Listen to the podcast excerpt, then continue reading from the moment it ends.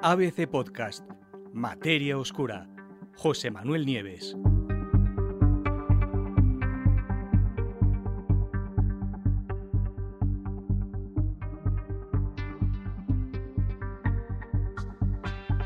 La conquista de Marte está definitivamente en marcha.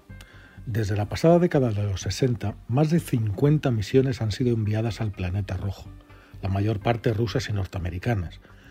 Un tercio de ellas, sin embargo, ha fracasado estrepitosamente, bien en el lanzamiento, estallando o no consiguiendo despegar, o bien al insertarse en la órbita de Marte o simplemente estrellándose contra el planeta rojo.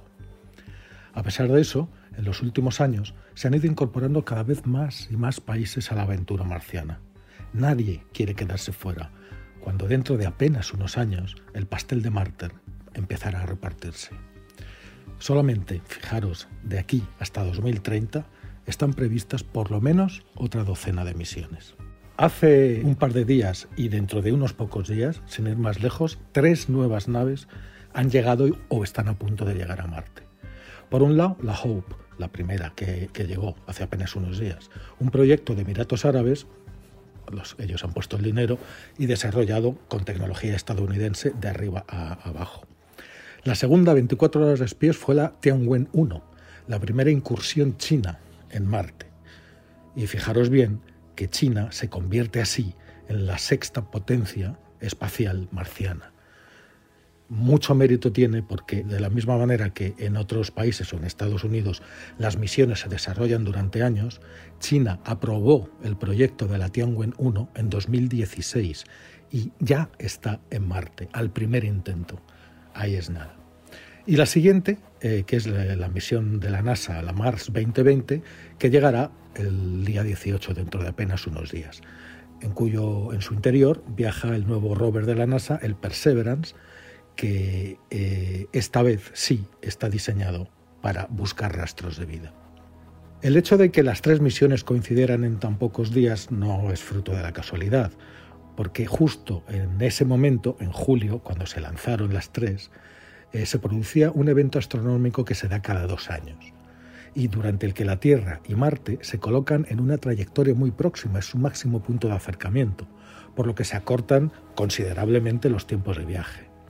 Y ahora, 7 meses más tarde, las 3 sondas han ido llegando por fin a su destino. Se trata, sin duda, de una semana histórica en la exploración de Marte. ¿En qué orden llegarán? Bien, pues como os acabo de decir, la primera que llegó fue la sonda Hope, que significa esperanza en inglés. Esa va a ser la única que no pise el suelo marciano, es decir, se va a quedar en órbita. Y desde allí, en una órbita alargada que la va a llevar desde apenas 1.000 kilómetros de la superficie marciana hasta los 40 y tantos mil kilómetros, va a intentar averiguar los mecanismos atmosféricos que se producen en el planeta rojo. Donde se ha insertado es en la órbita alta del planeta y desde allí va a monitorizar el clima durante un año entero. El desafío, conseguirlo no ha sido fácil, no os creáis, no en vano. Casi el 40% de las misiones que han ido a Marte han fracasado. Lo que han tenido que hacer es frenar la nave, esta ha sido la maniobra más crítica de la misión Hope, frenar la nave para que pasara de los más de 120.000 km por hora de velocidad a apenas unos 18.000, para poder ser capturada por la gravedad marciana y tomar su posición orbital. Justo antes de la inserción, que ha ido bien, el rango de posibilidades de conseguirlo era solo del 50%. O sea que fijaros muy bien. Por cierto, que España fue el primer lugar de la Tierra que supo si la empresa de los Emiratos Árabes había tenido éxito. Porque la primera cosa que tenía que hacer la sonda Hope, una vez insertada en su órbita, era enviar una señal a nuestro planeta. Y esa señal fue recibida ¿dónde? Pues en las antenas de la NASA que tiene en Robledo de Chabela, cerca de Madrid. La llegada, además, coincide con el 50 aniversario de la fundación de Emiratos Árabes. Todo un éxito. ¿Y las otras 2 misiones? La siguiente fue 24 horas después fue la misión china, la Tianwen-1, y también alcanzó la órbita prevista. Se trata del primer proyecto, como os he dicho, de China en Marte. Y, a diferencia de la primera, que se va a quedar siempre en órbita, además del orbitador de la sonda china, cuenta con un módulo de aterrizaje y un pequeño rover. El rover todavía no tiene nombre, lo tienen que decidir en votación popular. Y el objetivo principal va a ser estudiar las características de la superficie, pasearse por la superficie marciana, como han hecho ya los americanos, y la posible distribución del hielo y del agua en el subsuelo. Lleva una serie de cámaras, instrumentos panorámicos, espectrómetros de masas y una de las mejores cámaras de alta definición que existen para analizar tanto las rocas como su composición. Todo encaminado, por supuesto, a hallar restos de vida, tanto presente como pasada. Pero de momento y una vez llegada a su órbita, la Tianwen-1 se va a quedar en órbita y desde ahí arriba va a buscar el mejor sitio para que aterrice su módulo de aterrizaje y que libere al rover para que se pasee por ahí, ¿no? Eso lo va a decidir observando desde arriba el terreno y eligiendo uno de los mejores sitios, que seguramente será en el hemisferio norte del planeta. Desde luego, hay otro aspecto con respecto a la misión china que hay que tener en cuenta. No se ha hecho en colaboración con nadie. El cohete lanzador es chino, toda la tecnología es china, el rover es chino, el orbitador es chino. Es decir, esta sonda Tianwen-1 es el primer paso de la gran potencia de China para que ese país lleve a cabo de forma independiente la exploración interplanetaria. Mientras que los demás están asociándose, aliándose, dejando entrar a la industria privada, juntándose entre países, los chinos han decidido hacerlo por su cuenta. Así que ya veremos cómo va a terminar esto. Y nos falta lo que va a ser sin duda la llegada más espectacular de todas, que es la de la misión norteamericana, la Mars 2020. Norteamérica es el país que por ahora ha tenido más éxito en la exploración de Marte, ha colocado ahí ya un buen número de naves y lleva ya, esta será, como cuando aterrice, esperemos que todo salga bien, la tercera generación de rovers.